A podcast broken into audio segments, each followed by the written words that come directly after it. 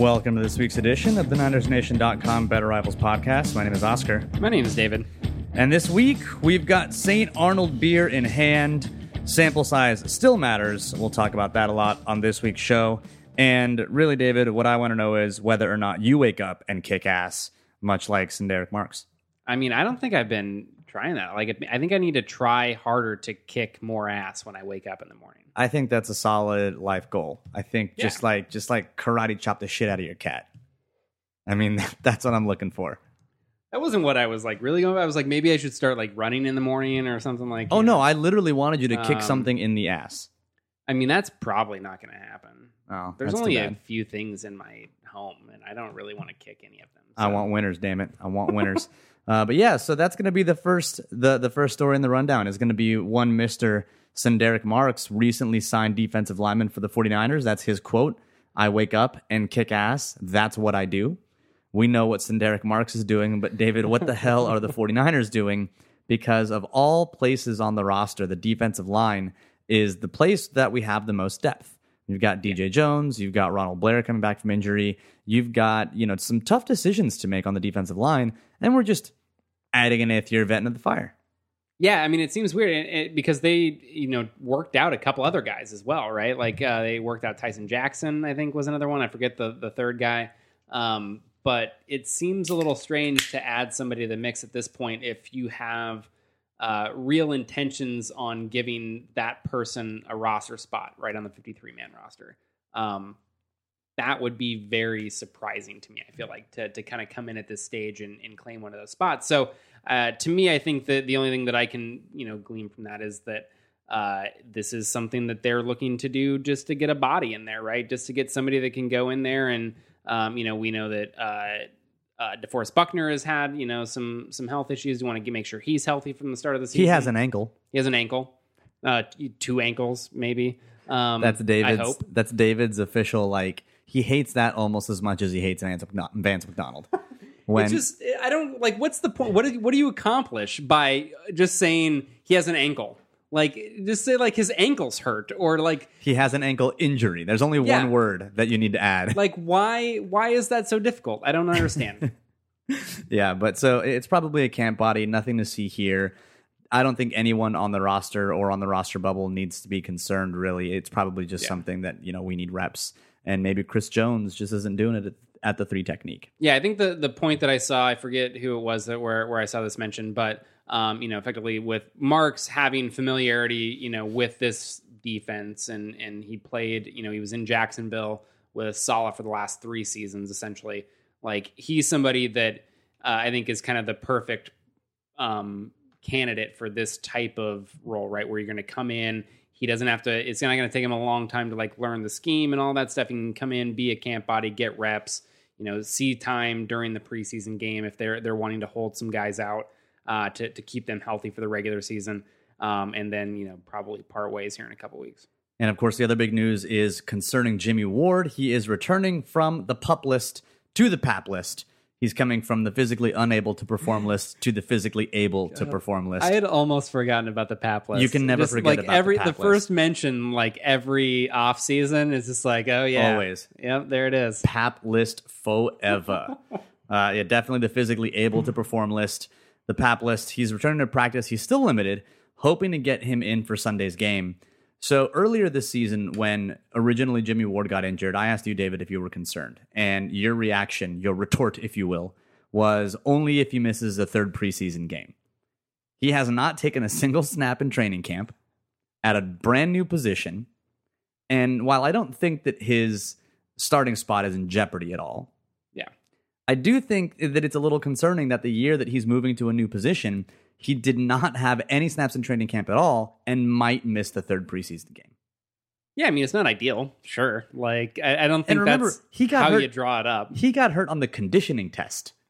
Like It's not a great he sign. like but, well, I what- mean, when you put it this way, uh, what was it on Twitter? Was someone's like getting hurt in the preseason, and I think you might want to add getting hurt in the conditioning test Yeah. is a little bit like getting your dragon killed on some bullshit mission to the north. oh, yeah, that was Danny Kelly. Yeah. yeah, yeah. Um, I mean, it's a, it's a lot like that. Yeah, I mean that makes makes a lot of sense. I, I think Uh, yeah, at, at, this stage, it's definitely concerning. You know that he hasn't really played uh, any snaps. You know throughout training camp, throughout the first two preseason games. I think you know this will hopefully tell us a lot. Like hopefully he comes uh, you know into practice the rest of this week. Um, doesn't have any setbacks, you know, and, and is fine there, and they're able to kind of work him up and then get some time in the game, right? Uh, I, I'm not really too concerned unless he just like looks awful or something. You know, I, am not too concerned about performance in this game. I think it's really just more getting him out there, getting uh, some reps, allowing him to, you know, feel comfortable again and and uh, you know take some hits, give some hits. You know, just kind of get used to being out on the field again. Uh, I think that's really the big uh, priority for Jimmy Ward right now because yeah, it, it's.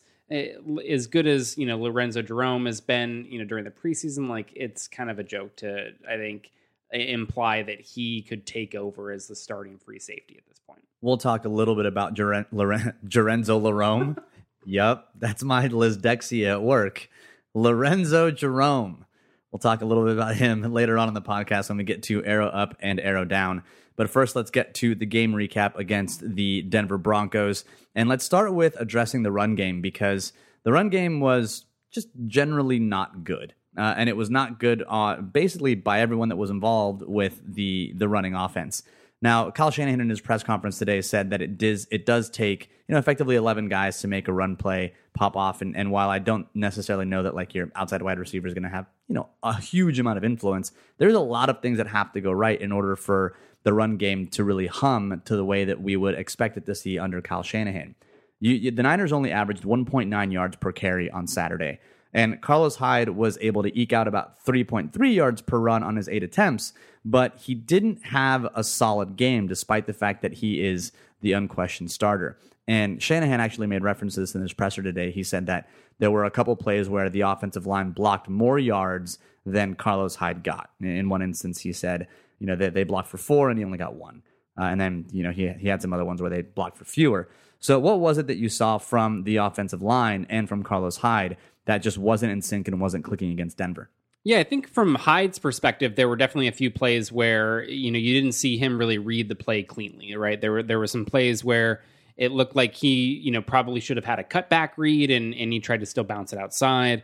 Um, there were a couple plays where maybe you'd like to see him uh, press outside, and when we say press, it, it's really means so when he's looking, you know, on those outside zone plays, right? So as he gets the handoff, he's kind of looking at uh, the second down lineman that's on the line of scrimmage, right? Whoever that player is, is kind of his first read. And so even though he may see that that guy gains outside leverage right away, right? As soon as he gets the ball, he sees that that guy's in the position and he knows that he's going to kind of cut it up inside. That doesn't mean that he should cut it up uh, inside immediately, right? To, to press it means he wants to still push the ball outside, kind of stretch things out, let the blocks develop a little bit, and then once he once all that stuff has a chance to happen and and he sees the crease develop, then you make your cut up field.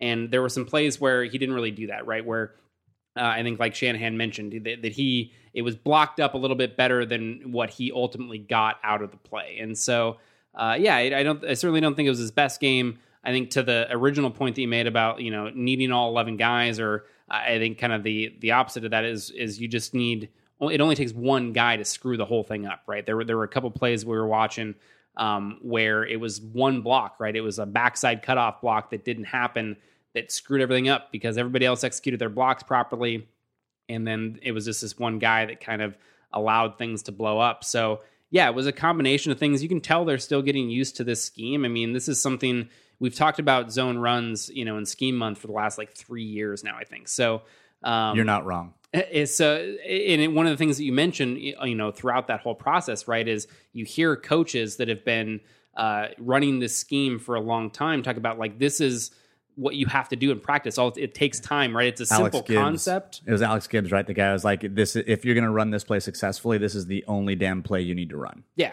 um, and he probably takes it a little to the extreme, but it's. I mean, the point is there, right? That this needs to be the wide majority of your run snap reps in practice, and it just takes time um, to to be able to kind of work out the timing and and uh, all of that stuff between the offensive line and the running back. Now, there were some things that I think were on the positive side, and one thing that I noticed on the positive side was Daniel Kilgore as the center on a couple of the reach blocks that are really difficult for the center to make. There's a lot of really good articles actually on Alex Mack and how he helped transform the Falcons running game last year and how he really was the linchpin to that run game and how he helped kind of unlock the, the Shanahan offense. The center is a huge part of this offensive scheme when it comes to the run game. And the center usually has to execute a pretty tough block right off the bat. And there were a couple snaps that I mean Daniel Kilgore was not perfect in this game, but there were a couple snaps where you're looking at him and you're like, "Whoa, okay, that's like that's a really difficult block to make." And yet you're still making it. And in one place specifically where he's not able to get that reach, he then quickly adjusts and, and he just pushes the guy out of the way, which is exactly what you should do, right? If you can't cut him off, you're like, well, not going to win that one, so I'm just going to keep carrying him. And so, you know, in in the snaps that he had, and I think this game was one game where Kilgore and the starting offensive line had a lot of snaps compared to Kansas City. I actually left pretty impressed with Daniel Kilgore in the run game and and thought to myself, wow, okay, I can see why Jeremy Zuttah was expendable. Yeah, I mean, I think the the issue is really going to be a guard. I think that's where the main concern is, and uh, Trent Brown uh, on the the backside, especially. I think he's somebody so far. Like again, we've been a little bit concerned as to how well he would fare in in kind of this scheme that requires a lot more movement. And I think when he's been on the play side, so when the run's going to the right side, right behind him, uh, he's looked a lot better. I think on the backside. Uh, he actually had, he had a really good block. If you watch like the the first play, the first I think it was the first It was overall the, yeah, offensive it was play, the but- first offensive play. Yeah. yeah, definitely first run play. Um, he it was it's maybe the best like zone block that I've ever seen him make. You know, he gets the cutoff on the backside, um, pushes the guy probably five six yards downfield, and then gets a pancake out of it. So uh, that though just doesn't happen very often. I mean, the wide majority of the time he's not able to get to that cutoff block, and that allows you. The reason that's so important, I mean, and it, it starts with the center, really, right? That's kind of you're trying to create this divide in the defense where if you can't get outside and, and the majority of outside zone runs don't go around the edge because it just it's really difficult to get everybody kind of sealed back inside. So most of the time your your best chance for success is to cut the defense in half and that starts with the center and the reach block that you mentioned and then continues out to your backside guard and backside tackle getting those cutoff blocks. And so if one of those guys you know isn't able to get that now all of a sudden that that divide that you're trying to create in the middle of defense is closed up by a backside defender and it just kind of screws everything up. So um, all of those blocks are very important and i think uh, yeah kilgore so far has looked pretty good it's it's kind of the guys that are on either side of him that i think are the major concern And Joe Staley is going to continue to be Joe Staley. He is one of the more athletic left tackles in the league, and he's slimmed down again. Football's fun for him, by his own words. But yeah, you look at Brandon Fusco and you look at Zane Tap the Thigh Beadles, and you you just you're not excited about them in the run game specifically, irrespective of the fact that they have, I guess, schematic familiarity. But it's just not something that looks like they'll be able to consistently do what they need to in order to make really really positive run uh, or really positive run gains. And you look at someone like Poor Kapri Bibbs, dude had six yards, all of which came after contact. Like those are hard earned yards. it's a rough life That is a rough life. So the running game, not so good. But on the flip side of the offensive line, you've got pass blocking.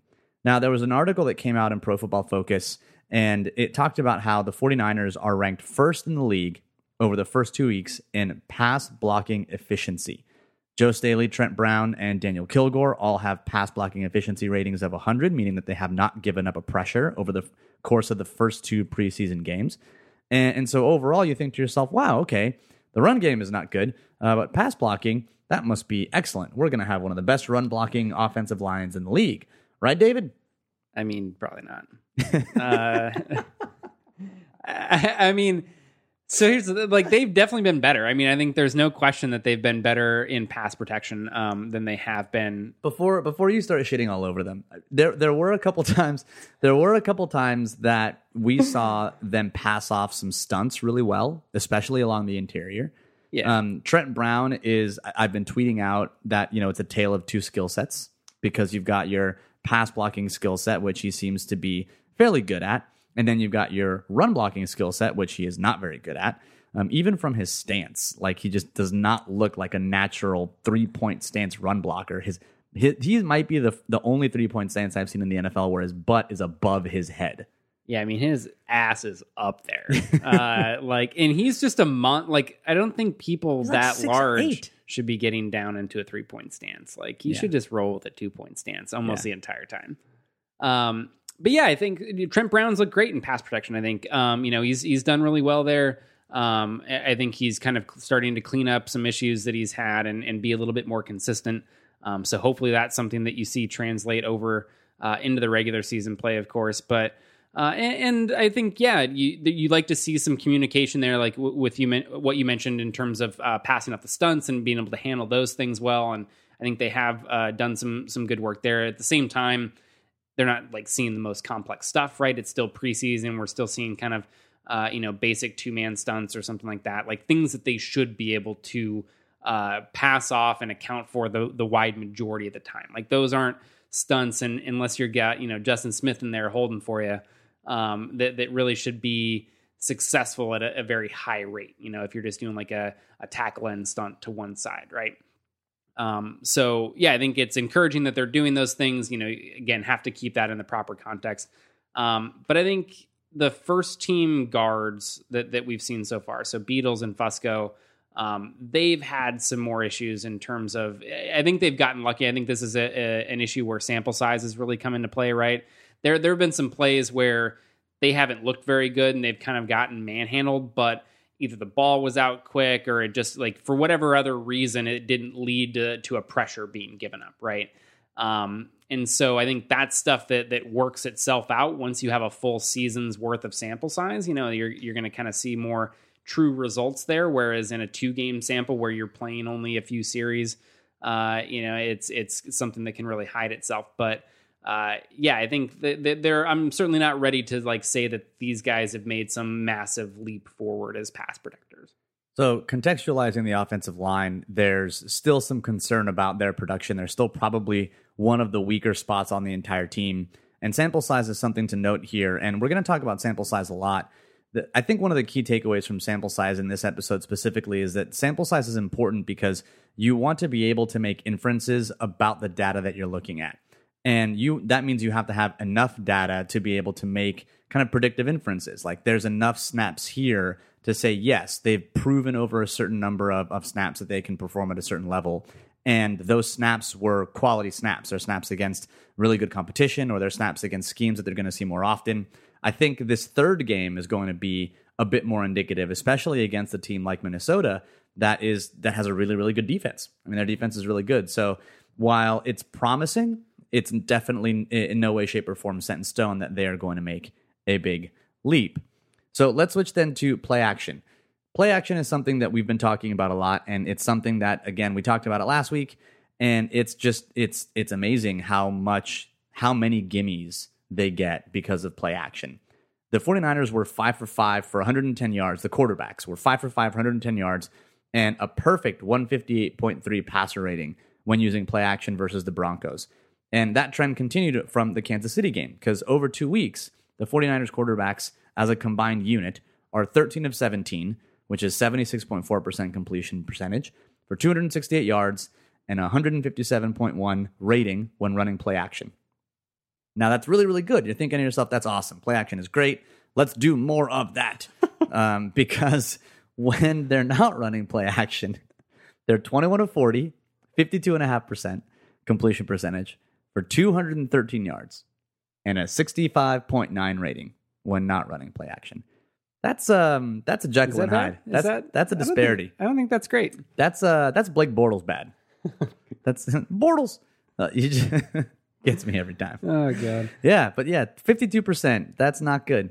That's unless we're talking about like nineteen sixties, maybe like Sammy Baugh, Yeah, like fifty two percent. I mean, uh, it, it it's definitely something that's made a, a huge, huge difference. And um, you know, we've talked about kind of what that does, what play action does for the defense, and I think it's especially so when you're you're talking about play action in the preseason, right? Because not only do you get a lot of those advantages where you're, um, you know, I, I think especially with the outside zone, like, and this is why um, this play action game eh, that Shanahan's had and uh, is has been really the best. It was the best in the NFL last year. You know, it's been among the best in the NFL for a long time. I mean, this stuff isn't you know new. It's it's been going back to you know elder Shanahan with the Broncos where they're doing the same stuff, and it's uh, nothing transcendent with the pass concepts. You know, these are these these rollout concepts from a pass uh, standpoint have been you know they're they're high school level stuff. Like it's not anything that's crazy complex. It's just really tough on defenses because that outside zone really messes with your linebacker run keys, and it just it's hard for them not to to kind of sell out and move forward with that, and then that opens up your space in the second level um, for a lot of easy throws. And I think we've seen uh, Beathard especially really take advantage of that. I think he's used play action uh, the most, if I recall, of uh, any of the three quarterbacks so far. Um, and so, yeah, it's just something that you know we know this is going to be a foundational piece of the offense. Uh, the question, I think, as it translates to the regular season, is can they keep games competitive enough to be able to use play action consistently, right? Because we talked about this. This play action was a big component of Chip Kelly's offense. Uh, however, when you're down by, you know, 14, 20 points in the second half, you can't really use play action. It's not, it's no longer effective. So play action overall definitely helped the the Falcons last year. They had their yards per attempt for Matt Ryan went up you know, with play action as opposed to without play action, more so than the rest of the league did. I mean, this is going to be a core concept and a core component of the Shanahan offense. The Niners so far this preseason, 15.8 yards per attempt on play action, 5.3 yards per attempt without play action. That's. That's over a 10 yard difference. It's a it's ridiculous. And we we bring up play action because we wanted to take a moment to uh, you know for the next segment which is about the quarterbacks. And there was an interesting article that I read from Justis Mosqueda, who, if you're not reading his work, you really should. He does a lot of really, really good stuff about edge defenders. We talked about it when we were, you know, drafting Solomon Thomas, and uh, and, and I think what he had an article talking about the ranking of the quarterbacks and how they've performed this preseason. Now, in the article, he talks about how CJ Beathard is is surpassing or should be surpassing Brian Hoyer based on one key statistic, and that's going to be the adjusted net yards per attempt. And long story short, on that number, it is a really, really accurate um, predictor or something that correlates with successful quarterback play. And they adjust it based on, you know, they kind of weight it for touchdowns and they weight it for interceptions so that you get this this net number that is a pretty good predictor of how good a quarterback is playing. And this number, and you can read the article, we'll post it in the uh, the description of the podcast as well. This article basically says that Beathard is far surpassing expectation based on an average quarterback in these two preseason games, uh, as compared to Hoyer, who actually is underperforming based on expectations. And and so overall, the argument that Justice is is making is that that there is a quarterback competition in San Francisco and that Hoyer is losing or should be losing that quarterback competition. So, David, do you agree with that general statement that that right now there is kind of this quasi quarterback competition, and that if there is one, that Beathard should be the person in the lead? No, I, I, I don't agree with any of that, and it's not because Brian Hoyer has been like you know some great quarterback that the numbers just aren't seen right now. Like it's nothing like that. It's just it just doesn't make sense from the standpoint of where the 49ers are at right now. I mean, Hoyer, uh, again, getting back to the, the sample size thing, right? So, how many times do we see rookie quarterbacks come in against, uh, you know, a little bit more vanilla defenses, not getting blitzed all that often? Blake Bortles did have hype his first preseason. He had a great first preseason, right? Everybody was talking about how he needed to come in and be the starter right away. Um, and, and you see this every year. I mean, there are stories that there are definitely players – you know, that perform well, that kind of come out of nowhere in the preseason, and then see that translate um, to the regular season. I think one of the, uh, if I'm remembering correctly, I think Victor Cruz was like one of the better examples of that, where he just kind of came out of nowhere because he was an undrafted guy, had a massive preseason, and then went on to have the career that he's had. Yeah, Kory um, Sheets. Right? Of Kidding. course. How could we forget? Hey, man, he went on to uh, have a great career with the Saskatchewan Roughriders. Matt um, Breida is about to add his name to that he's list, about to dunk course. all over it, yeah. but unless they're trying to hide him, which is a whole different story. Um, not Carlos Hyde, but you know, uh, uh, I think that yeah, I think the most recent example for this would be Dak Prescott. The, Dak yeah. Prescott had a really, really good preseason, and before you knew that he was going to really take over, um, he ended up having a phenomenal regular season as well. So yeah. there there is there can be a correlate, but it's not necessarily going to happen just because you play well in the preseason. Yeah, I feel like for every one of those, there's like five guys that tear up the preseason. Probably even more than that. Probably like ten guys that tear up the preseason and then never do anything in the regular season. Right? Kory so, Sheets. Uh, yeah, exactly. Kory Sheets goes in that bucket.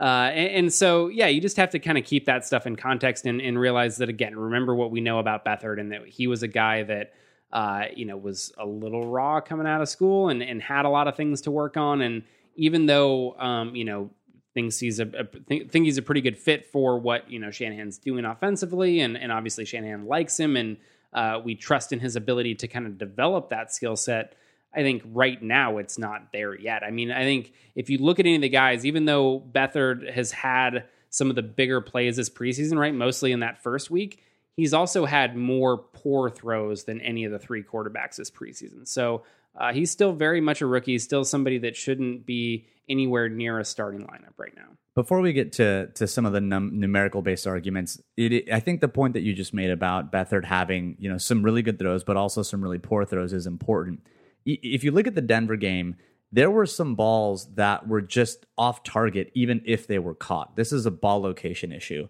And this is something that's important because just because a ball is caught doesn't mean it was necessarily accurate. A, a, wide receiver can make a phenomenal grab, they can really help the quarterback out. And there were a couple of balls that came out of Beathard's hands that were like, oh, that really shouldn't be throwing it there. The, the, the, the wide receiver makes a great play. And if you're going to have an unquestioned kind of starter, you want him to be able to execute these kinds of throws with a high degree of precision. And it's not something that we've seen from Beathard over two preseason games, despite the fact that he's completing his passes. So uh, when you look when you look to the film, just the accuracy you would hope improves a little bit over time.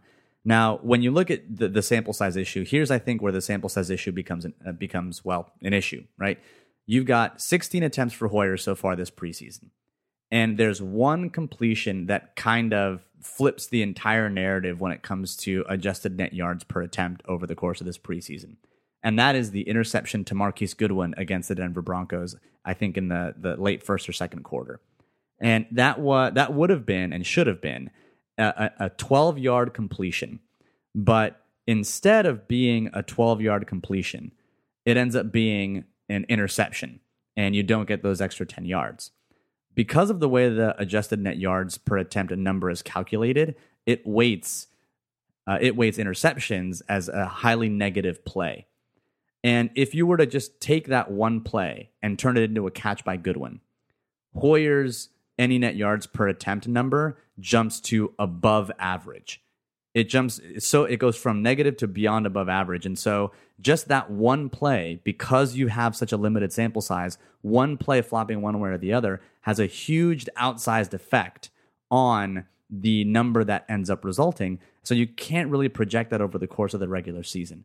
And, and this is where sample size truly does become an issue because you're talking about 16 plays. That's not even like an alex smith 2011 win type of passing game. Yeah, right? I mean like, that's like a half in yeah, the regular season. That that, that know, is legit. Maybe, like maybe even in some instances like a low half, right? Yeah. If you think of like 40 attempts or so as like uh, a, a, pretty reasonable. I mean, I guess that's maybe a little high, but for a, a team that's probably expected to play from behind, yeah, I'd say like, like thirty. Yeah, I'd say number. somewhere near thirty. Yeah, yeah, yeah, that's probably reasonable. And this is why I bring up the Alex Smith number because there were games in 2011 where he only had you know 20 attempts, 22 attempts because we were up and we had a great defense and you're able to grind it out near the end of the game. So, you know, you are that that's really really low. You're not even talking about a full game. And and so I think overall this is where sample size truly does become an issue. But the other part I think that's interesting is that we talked about the splits with play action for the 49ers.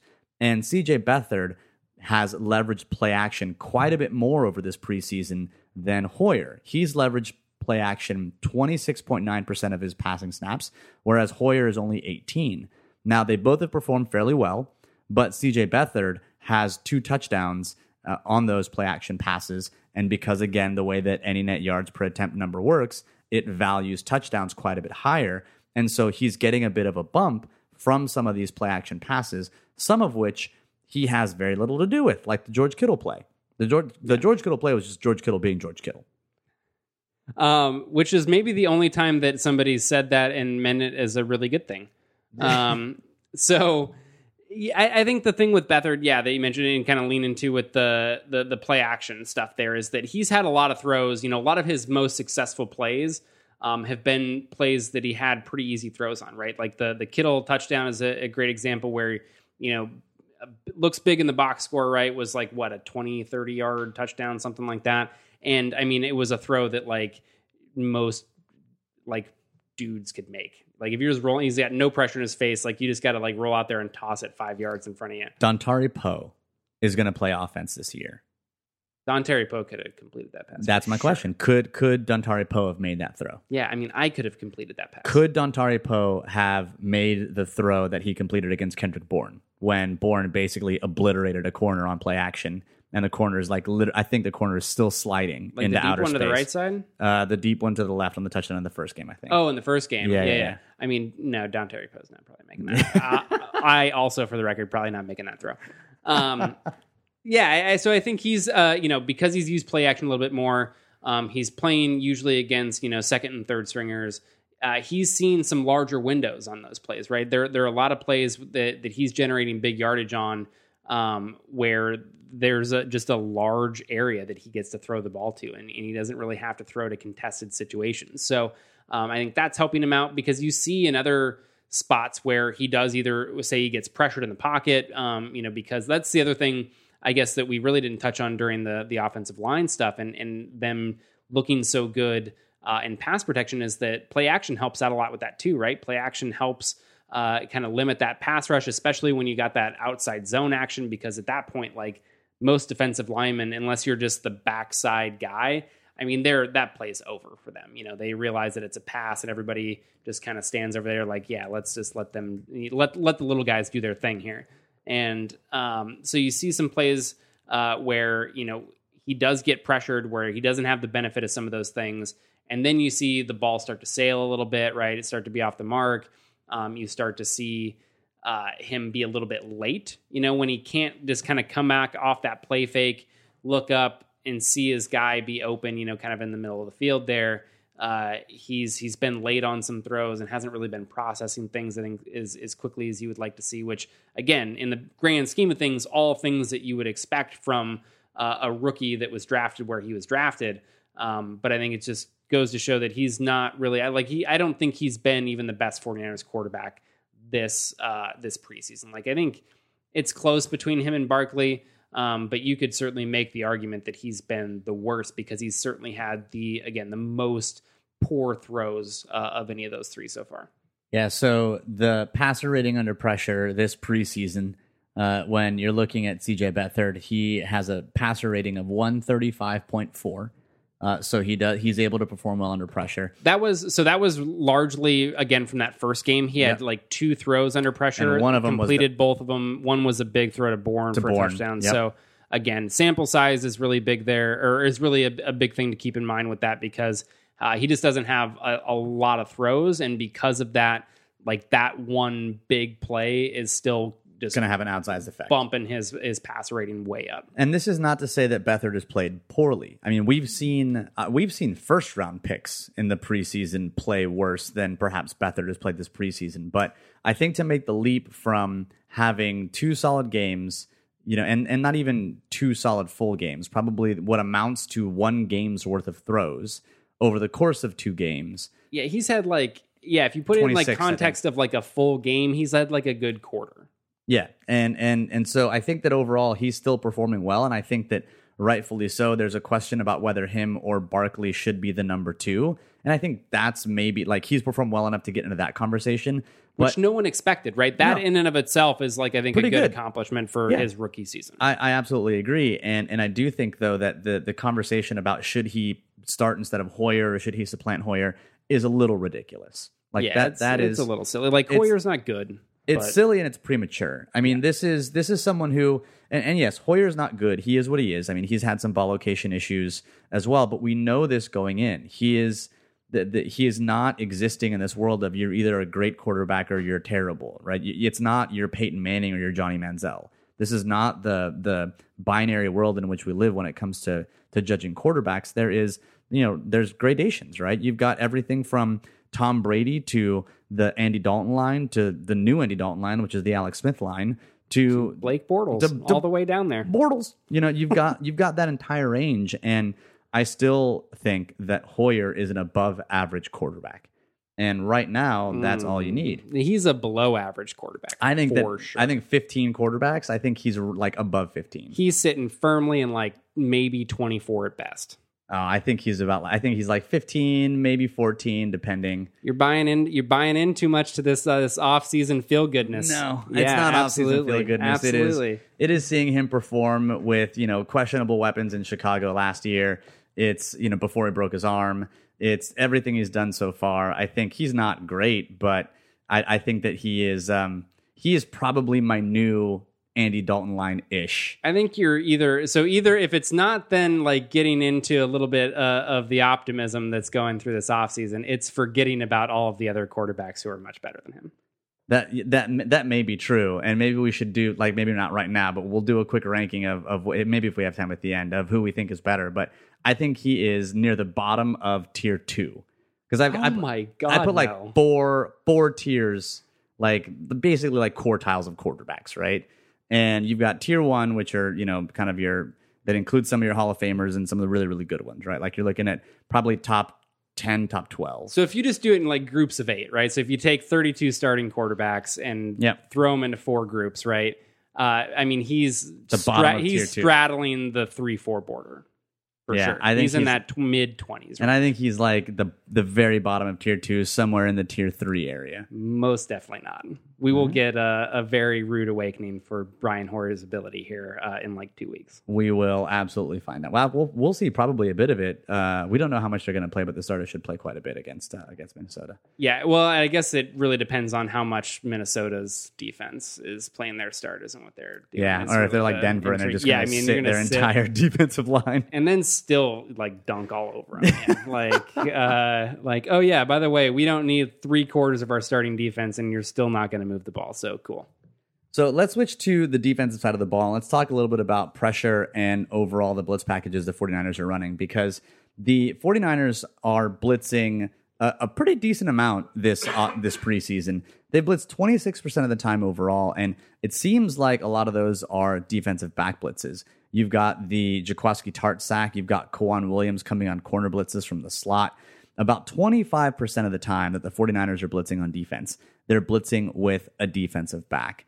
So, do you think that, you know, based on what we know about Robert Saleh and based on what we know about the Seattle scheme, does this blitz percentage fall in line with what you would expect from from this kind of defensive scheme or do you think that they're just trying things out, testing things out and that this is an aberration when, uh, when it comes to the preseason when it comes to the regular season?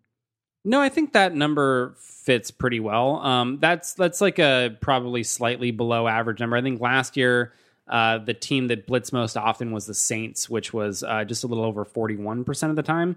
Um, and so, yeah, I, I think you're you're looking with twenty six percent. That seems to fit. Like it's going to be a little bit more of a conservative defense. I think this is they definitely fall closer to the camp of like the Vic Fangio style, right? Where we're gonna kind of line up and and do what we do, and we're gonna trust that what we do is better than what you're doing, right? We're not gonna necessarily try to disguise a whole lot and and kind of run a lot of different you know complex stuff like they've been trying to do the last couple years under uh, Mangini and then Jim O'Neil.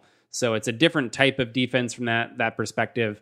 Um, yeah, I, I think that uh, again, about a quarter of the time seems to make sense. I think you will see them kind of bring out pressure packages and obvious uh, passing situations at times and things like that.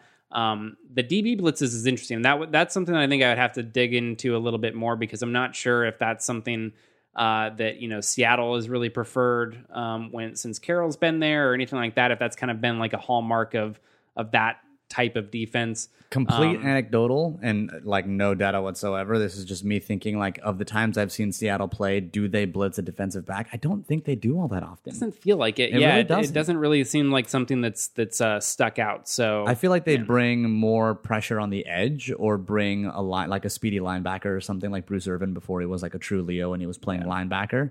I don't think they blitz defensive backs really. Yeah, they're definitely like a uh, we're going to rush four, and you know we'll do some maybe some creative things with those four, especially like in obvious pass situations. Right, we'll do. Uh, you know, kind of the thing where you see defenses where they put three guys to one side of the ball and then just have your one guy like way outside uh, at the wide nine on the opposite side, and then uh, kind of run some stunts off of that. Um, so you'll see them get a little creative, but it, it's it's still just ultimately rushing four, and we want to play uh, that kind of safe coverage behind them. Now, despite the fact that we're blitzing about 26% of the time, we are getting pressure on the quarterback 36% of the time. And that puts the 49ers at 11th after two weeks. So if you were if that percentage were to hold up in the regular season, that would put them somewhere around 10th or 11th with 36%. Uh, last year, the 49ers finished 33% in pressure percentage, and that put them at 23rd. So even that three percentage point change is, good enough for you know a, a good 10 point to, to, 12 to 11 kind of place ranking in the NFL. Um, so yeah, I mean that's that's not that there's not a wide distribution when it comes to pressure percentage. Definitely. And and to me, this again is like I, I don't think the Niners are going to have a you know top 15 pressure defense. This is Solomon Thomas going up against second stringers in Kansas City and just absolutely dominating them. And yeah. and Tank Carradine, who we're going to talk about here in a minute, also dominating against twos and threes um, and sometimes ones. And and so I think that when you've got some solid defensive line play uh, against second string offensive linemen, well, you would hope that they're going to to dominate, and they have, and that's resulted because of sample size in an inflated pressure percentage and a higher ranking. Yeah, I, I mean, I'm definitely not uh, overly optimistic that they'll be able to to really like um, flirt with like a top 10 pressure rate or anything like that. I, I, mean, if they were able to get that, if they were able to maintain that sort of pressure rate um, throughout the regular season, I mean, that is is really a game changer for this defense because suddenly uh, now you're helping out your young secondary, right? I think uh, everybody kind of thinks that the 49ers have some talent in the secondary. Obviously, we like Robinson. You know, we're big fans of Ahkello Witherspoon. I think that Jimmie Ward is going to do well at free safety. I'm if he still on the Dontae Johnson train, dude. Yeah, I mean, Dontae Johnson's a guy that we've been talking about for for a few years now, and, and hoping that he would get uh, a greater opportunity. opportunity. So, um, yeah, I think they have. Uh, you know, again, it's it's a lot of unproven guys, and so I think that it's uh, getting a little ahead of ourselves to expect them to be a really good unit this year. Um, but if if all of a sudden you're getting you know pressure after uh, on the quarterback more frequently, and those guys aren't having to stay out and cover as long, like that changes things a little bit, right? That helps them out significantly, and uh, they're not out there, you know, covering for three, four seconds and, and kind of getting beat. So, uh, yeah, I think all of a sudden you really could see this defense take a little bit bigger step forward this year uh, in terms of production and performance um, if they can maintain that during the regular season. So let's talk our arrow up and arrow down players then. And we've got a couple arrow up and arrow down players that we'll bring to you both from the offense and defense. And then we've got three arrow down players because we like to end on a sour note. That's what we're going to do this year. Uh, we're I think last week we I mean, started with the fair, arrow down. Yeah, I was gonna say we flipped it up uh, yeah, last week. Last so. week we started arrow down. This week we're gonna start arrow up. And this week, the first arrow up player, which is someone who, to me at least, has has kind of popped off the the film and the game tape that I've seen, and that's Tank Carradine. I don't like calling him Cornelius Carradine. No, it's real dumb. Yeah, Cornelius Carradine just sounds like I don't know Orville Redenbacher's cousin. Like like he doesn't make popcorn; he makes like candy corn or some shit. Like Oh, that's God. It's just getting worse with each little detail. Yeah, like he wears suspenders and like a visor, and he makes candy corn. And candy corn is the worst corn and the worst candy ever. Like it fails on two. It fails on two points. It's not good at either one. No, it's things. not good at either one. It can't do yeah, any I one mean, fucking thing well. It just I can't do it. Don't I, disagree. Yeah, it's just not good. But this week he had 15 snaps, four pressures, two stops. His pass rushing productivity over two weeks puts him at third for edge defenders over the course of the preseason. Again, sample size notwithstanding. And so this is someone who has been kind of miscast and he's, you know, kind of waffled in weight it, based on what teams have asked him to do. He played in a 4 3 as an edge defender, defensive end at Florida State. And then he comes to the 49ers, tries to convert to a five technique defensive end and then an outside linebacker. He went from 295 to, you know, 275. And now he's back playing into a, in a 4 3 scheme, something that he's more comfortable with and and we forget that this guy, d- despite his you know all ACL team status, was someone that you know was drafted in the second round. And even if you remove the bulky bump and you say maybe he's a third rounder, you know that's still talented enough to get drafted in the third round. So no idea if he is going to be you know, if he's going to play significant snaps on the team, especially with Solomon Thomas being you know freaking Solomon Thomas, but at least from what I've seen so far, it feels like he's finally fit in a role that makes sense for him on this defense. Yeah, I think um, you know, with everything that we've seen from Tank Carradine, like definitely not hopping on that bandwagon yet. You know, it, it's one of those situations. No Matt Breida.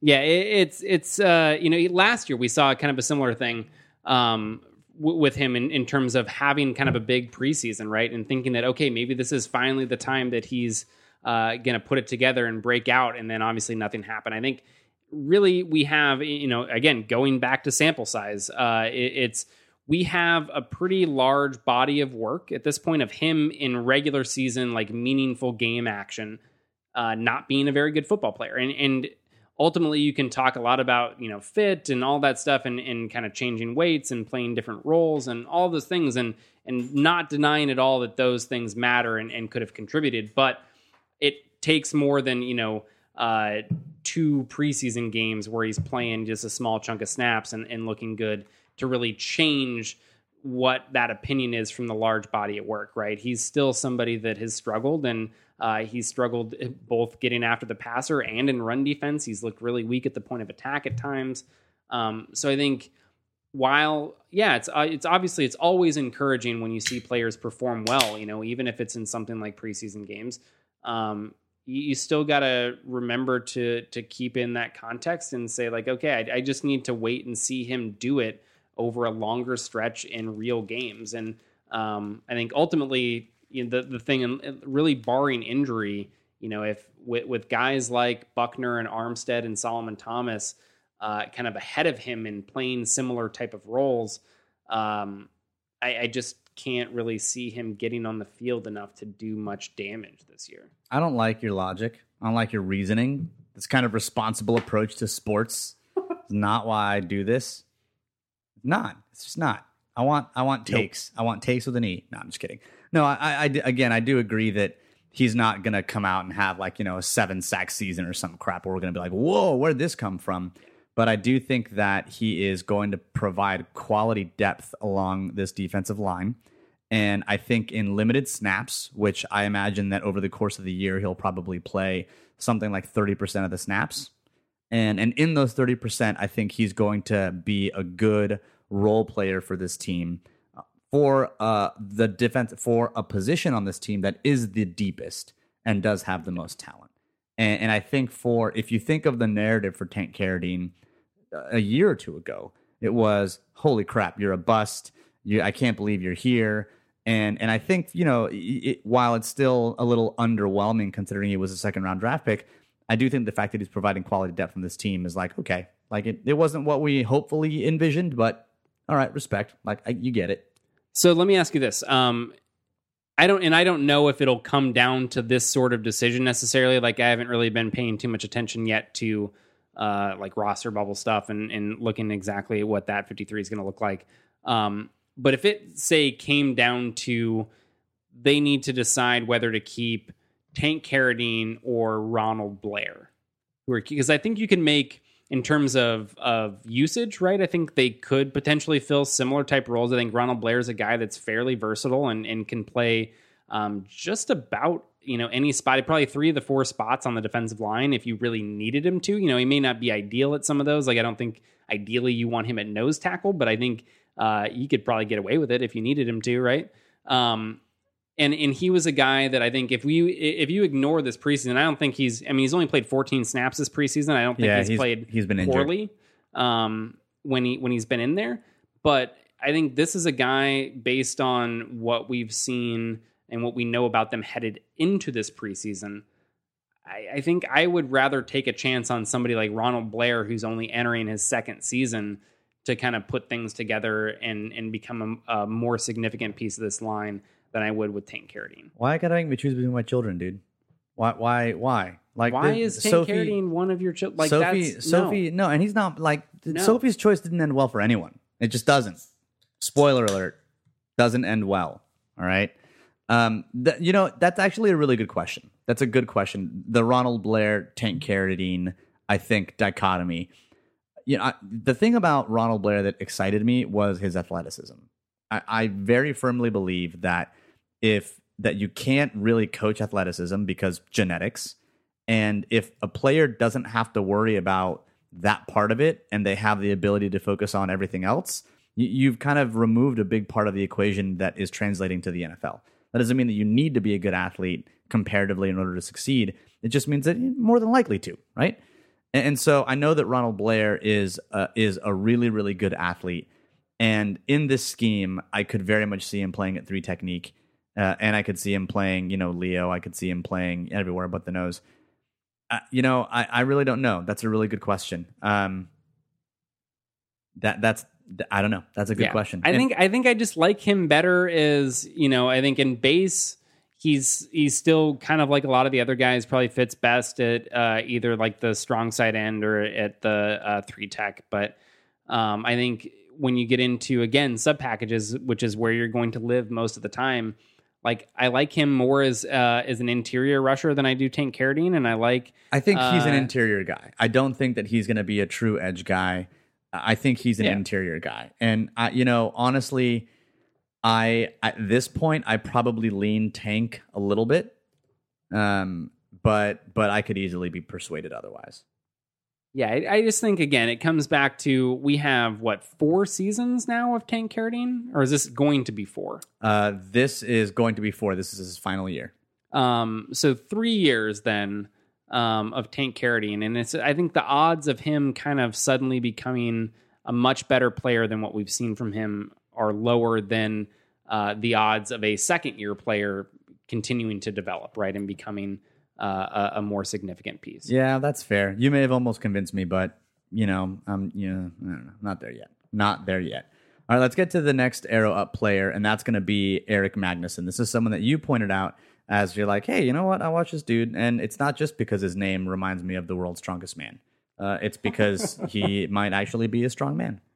Yeah, I thought he played really well. Um, and and is somebody that I think has actually played pretty well throughout the the first two preseason games. And um, again, guard has been such a massive problem, right? We we know we haven't got to see Josh Garnett at all this preseason, but uh, we know about the struggles that he had last year. Uh, and it, it was hard to feel, you know, overly confident. Really, with him, you're banking on. It's like, hey, I hope he's a talented guy that improves in year two. Right, is kind of all you had to go on with him. Um, and then obviously everything else has been uh, kind of a disaster. I mean, Zane Beadles is is not a good football player. Uh, Brandon Fusco does not appear to be a good football player. Uh, it's hard to feel good about a lot of the other guys on the roster at that spot, and so I was a little surprised. You know, I hadn't given him uh, much thought, but as I was charting, you know, blocks from the week two preseason game, uh, he was somebody that kind of stuck out, and you're like, okay, yeah, he looks pretty solid in pass protection. That he made some good cutoff blocks and showed, you know, uh, some good ability to kind of redirect uh, which is important for offensive linemen in this scheme. You know, being able to kind of uh, just stick your foot in the ground sometimes and make that quick change of direction to pick up the linebacker that's trying to weave inside of you or outside of you uh, to get in the backfield. And so I think there were some traits there. I mean, I'm not necessarily uh, to a point where I'm ready to say that he should be one of the starting guards or anything, but uh, I, I think he's definitely uh, somebody that's a little bit intriguing, and I think could be a good option because he played center as well. He, he, he went in uh, at center on some of his snaps. So I think as kind of like your uh, utility interior lineman, uh, essentially a, as a reserve, I think he's an interesting guy to keep an eye on. So one of the things that I noticed when we were watching the film on Magnuson was his athleticism and his change of direction. There was one play specifically where David, you pointed out the fact that he kind of almost overruns it a little bit and then was able to stop, adjust, come back, and still make the block.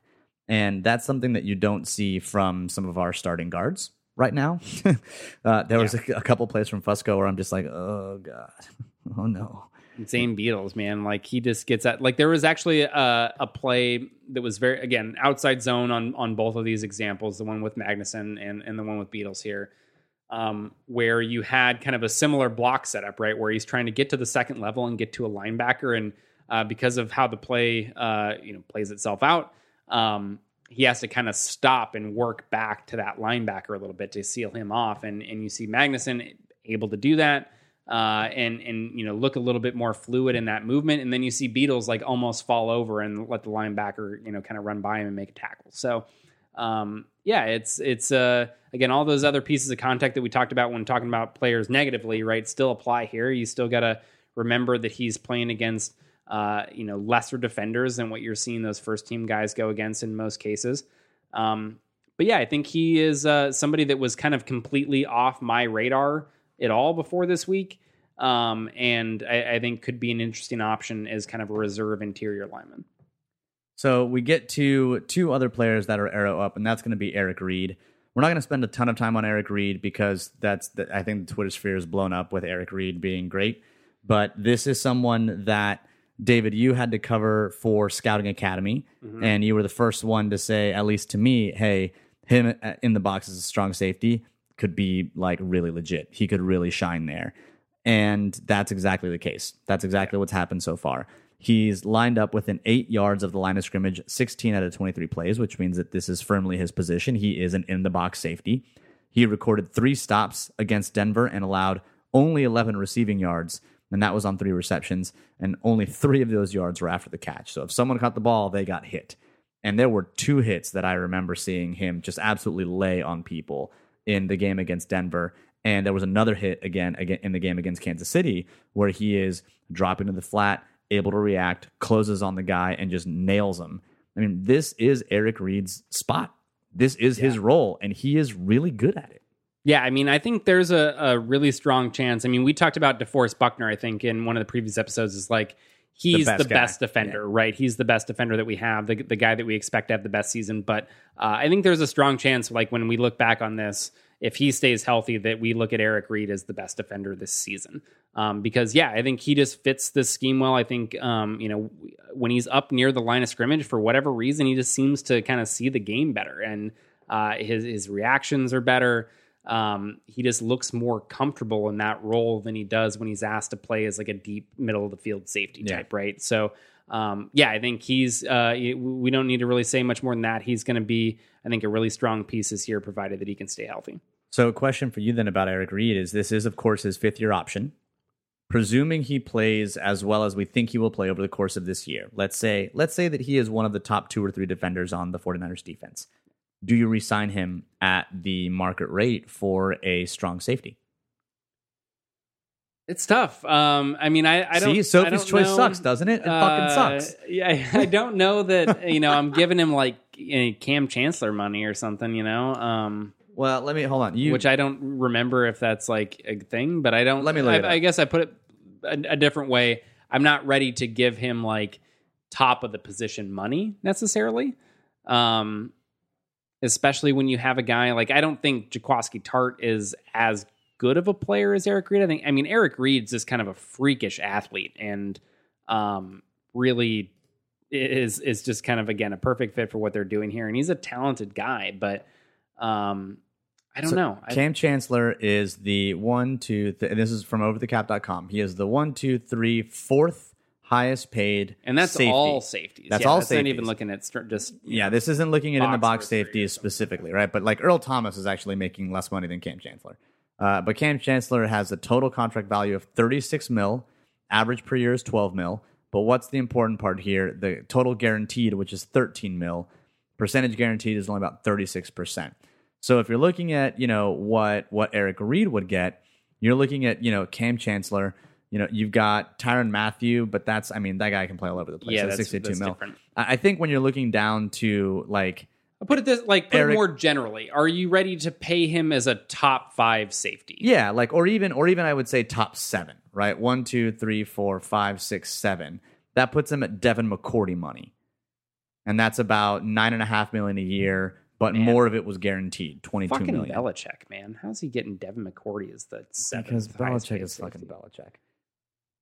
Yeah, Um, honestly, I think that if if I were to see a contract come down for Eric Reid, given the cap space that we have and the defense that we're going to play, and that and that total contract value was like forty two mil, and there were eighteen mil guaranteed, I'd be okay with that. Yeah, I think ultimately I would be I would be okay with it. Um because I, and I think it it really is more the transition to this scheme and I, I I think that he can be I don't I don't know that he's gonna you know I, I think it's still definitely a stretch to say that he's gonna be like have a Kam Chancellor level impact right I I just don't I think that's a little unreasonable um but I but I think he can be like a very impactful player uh, in this defense. He can do a lot of different things. Again, not only in in the run game, but you know he can he's going to be in position on on certain plays where he can bump out and play guys in the slot. He can follow tight ends into the slot and play coverage, and he's really good in those areas. Um, and so, yeah, I, I think I would, especially considering the contracts. We always find a way to make those contracts like yeah. pretty team friendly. And will so. Uh, So, yeah, I think fun- that's probably fun. Fun fact: I it, I would actually be fine with giving him exactly Kam Chancellor money because that's a deal and a half. But uh, Eric Reid's current total guaranteed money because of his rookie deal, fourteen million. Yeah, those fifth year options are fully guaranteed. I'm pretty sure. So Yeah. yeah, his his uh, deal this year is Yeah, pretty legit. Yeah. But okay, so we get to the last arrow up player, and that's going to be one Mister Lorenzo Jerome, not to be confused with Jerome Lorenzo, who's some guy selling hubcaps down the street on the corner. but Lorenzo Jerome has an 86.5 coverage grade, which tops the team. He's allowed only one reception, which was limited to three yards, and he's got a PBU, a pass breakup. So he has played well. I mean, he's started, played pretty much a whole game against Denver. Yeah, they don't have a lot of other options at No, free safety currently. No, they don't. Vinnie Sunseri is a special teams player. Let's be real. Let's be real. He's a not on your roster player. Let's With a real. name like Vinnie Sunseri, he is either playing special teams or delivering your pizza. Like those are the two options. I'd prefer the latter. I think. Yeah. yeah. Uh, and so th- this is someone who's gotten a lot of pub recently. He could be the first player in the NFL from St. Francis College since like the Eisenhower administration. That's not even hyperbole. I'm pretty sure it's like Eisenhower or something like that. Uh, I think Matt Barrows tweeted it out earlier, so I'm gonna have to double check Oh man. but he's played he's played decent. I, I do think he's taken some poor angles and he's been helped out by uh by you know just not not having to do uh, too much. But is this a, situation where you're comfortable with you know going back to the previous discussion? If Jimmie Ward is out for an extended period of time, if he's out for week three of the preseason, how comfortable are you with Lorenzo Jerome starting week one as that middle free safety? I mean, not very. Uh, I, I think I've and and it's hard in preseason. I mean, especially you know to judge a safety that spends uh, nearly all of his time outside of the broadcast picture. Um, it's hard to to make you know I think a, a, a reasonable judgment on his play so far. Um, so it's it's tough. I mean, I think he's probably done enough to to make me feel fairly comfortable um, with him as kind of like a backup option, right? I think he's done enough to like earn a roster spot and and be a backup safety. Um, but no, I mean, I, I again going back to sample, like two preseason games for a guy that was undrafted isn't enough to make me all of a sudden feel like I'm going to be super comfortable him starting in week one, right? Like that is not an ideal situation at all. Um, so I don't know. Yeah, I think there. I think you could see if Jimmie Ward gets hurt uh, or like re-aggravates uh, something and misses any any sort of regular. Don't let him warm up again. Right? Don't no more conditioning tests. Damn it. Um, or we can just send him to Houston, where apparently you get no injuries. Bruce Ellington. right, man.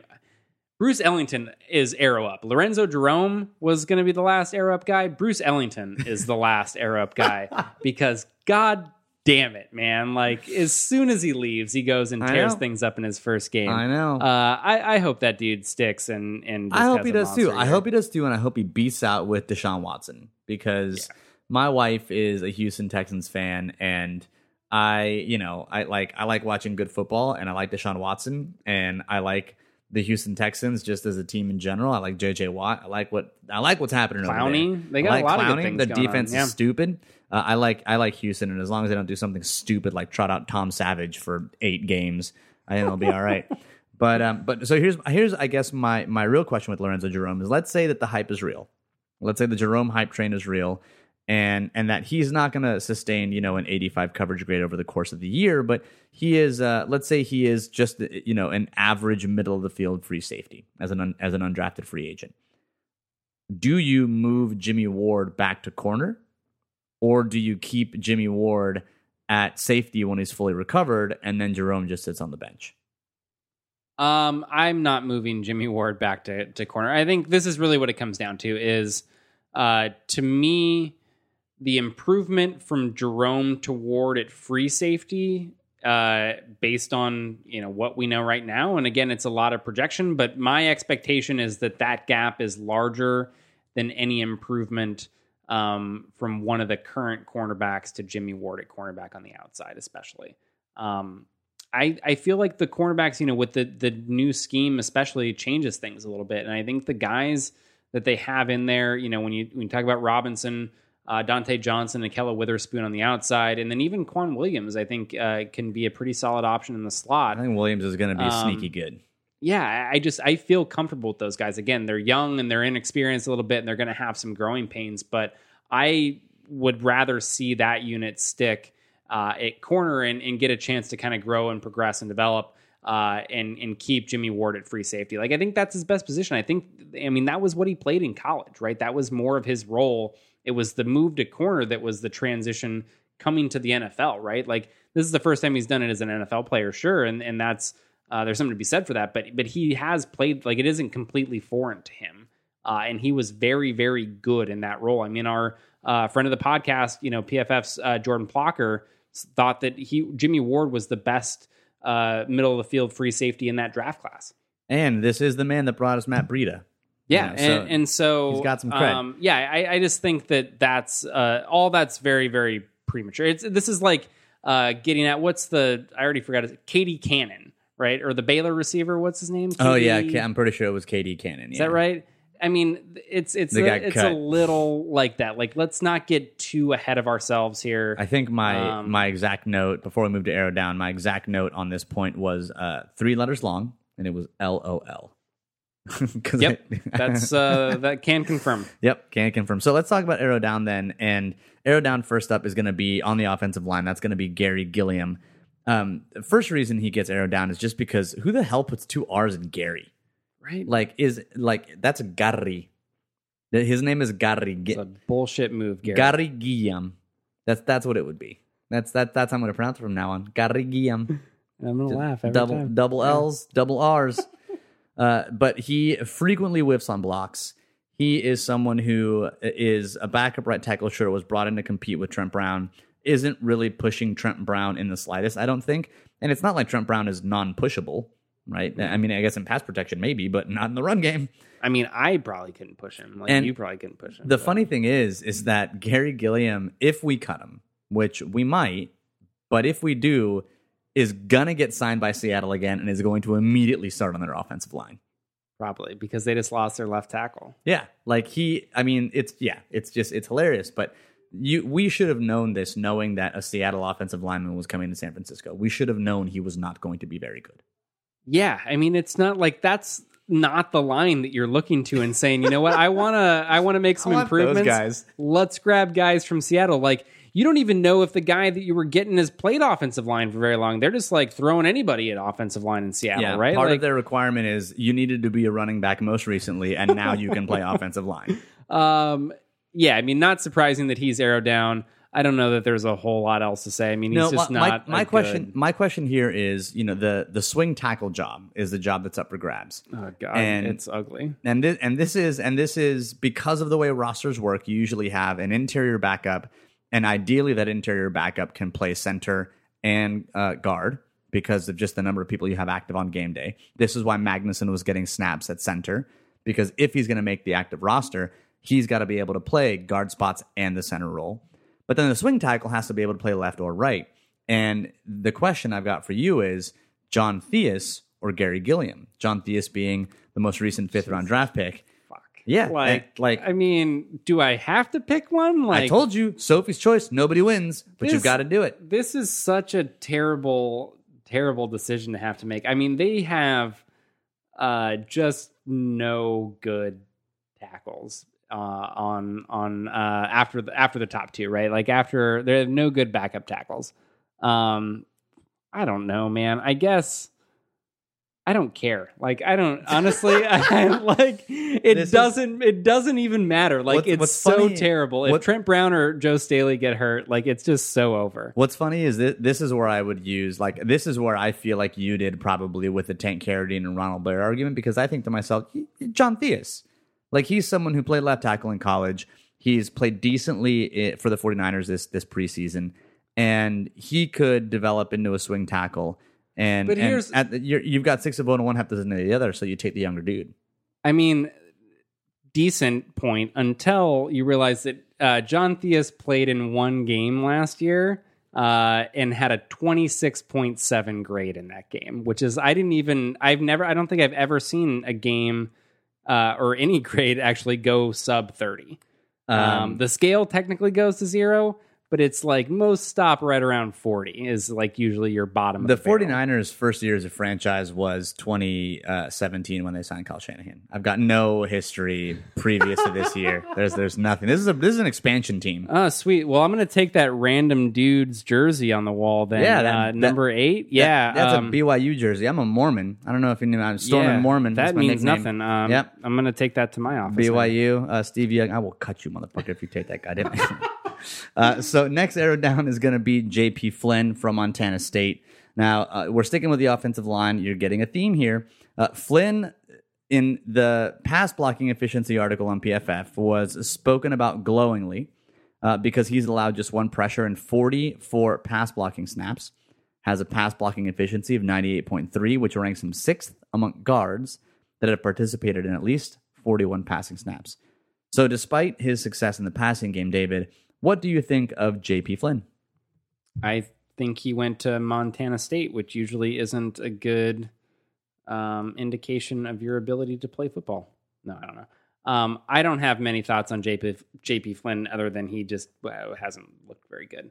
Um, I mean, the the pass protection stuff again. I think that's uh, a little bit of a sample size issue. Where uh, again, there have been some snaps where he's looked not great, but just for whatever reason, um, it didn't lead to any sort of pressure. He was able to get some help to kind of bail him out, or um, you know something like that that kind of uh, kept it off the stat sheet essentially.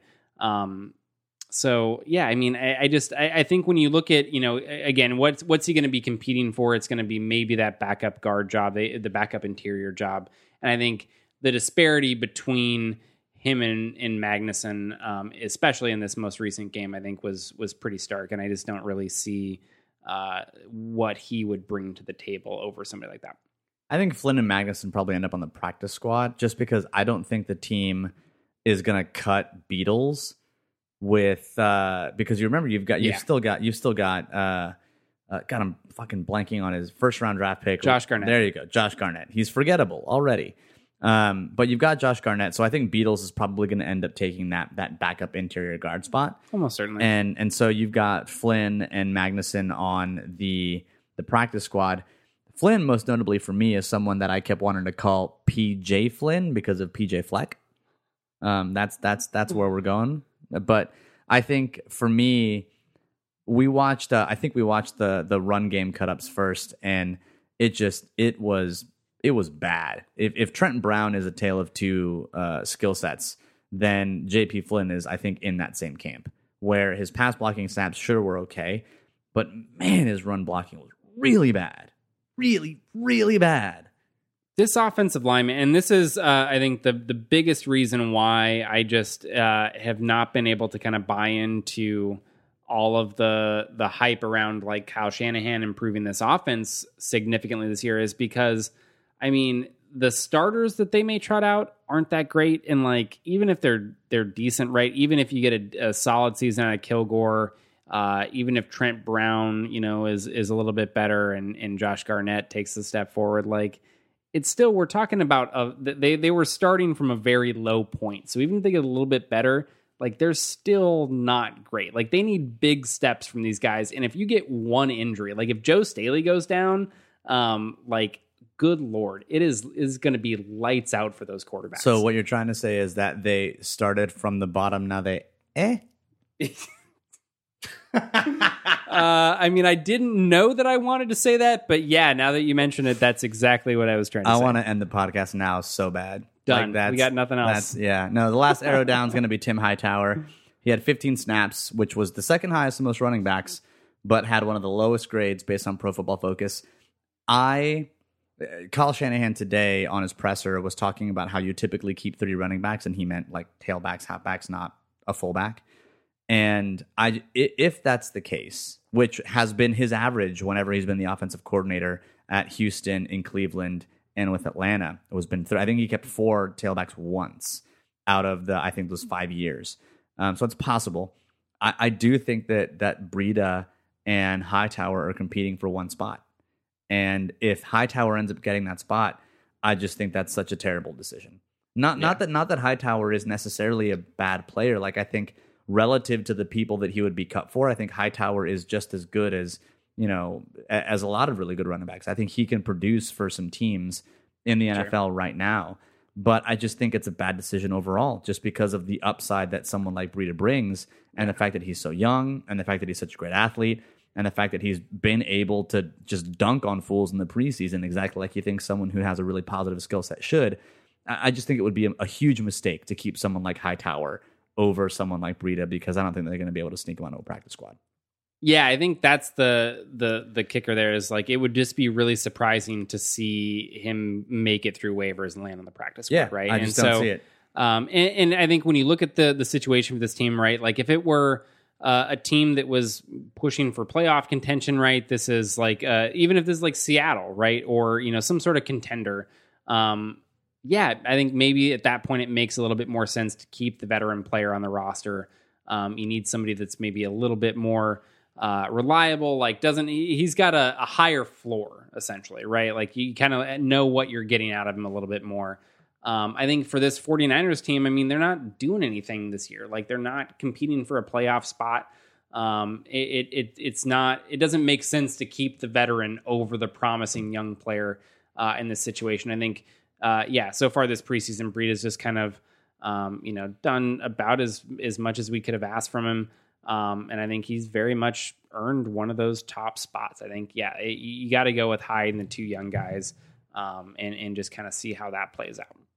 I think that does it for this week's edition of the Better Rivals podcast.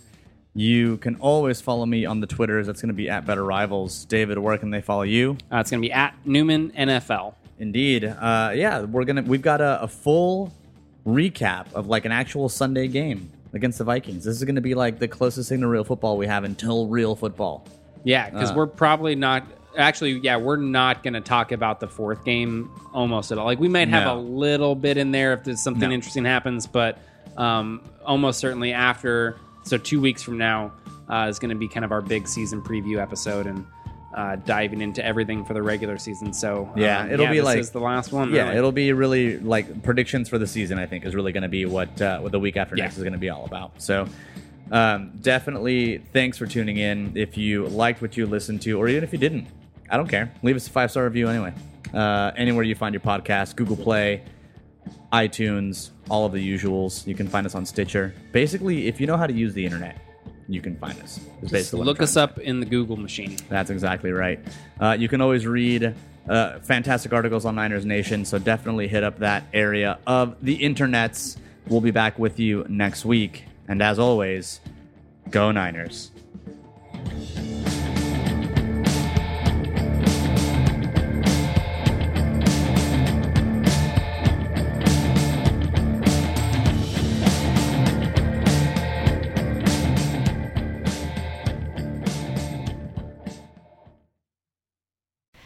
Hello, you're listening to Simone de Rochefort, one of the hosts of The Polygon Show. It's a show all about the video games that you'll never have time to play, brought to you by four friends who are just as passionate about food, soft drinks, and TV shows as we are about video games. Every Friday, we bring you a new hour of personal stories, like how we found the best way to play Yakuza Zero, or even what happens when you play so much Zelda that you hurt your hands and can't play games anymore. Above all, we just have a really good time talking about the games that we love. Check out the show on Apple Podcasts or your favorite podcatcher. You can also find us at Polygon Show on Twitter and send a tweet to say hi. Thanks for listening.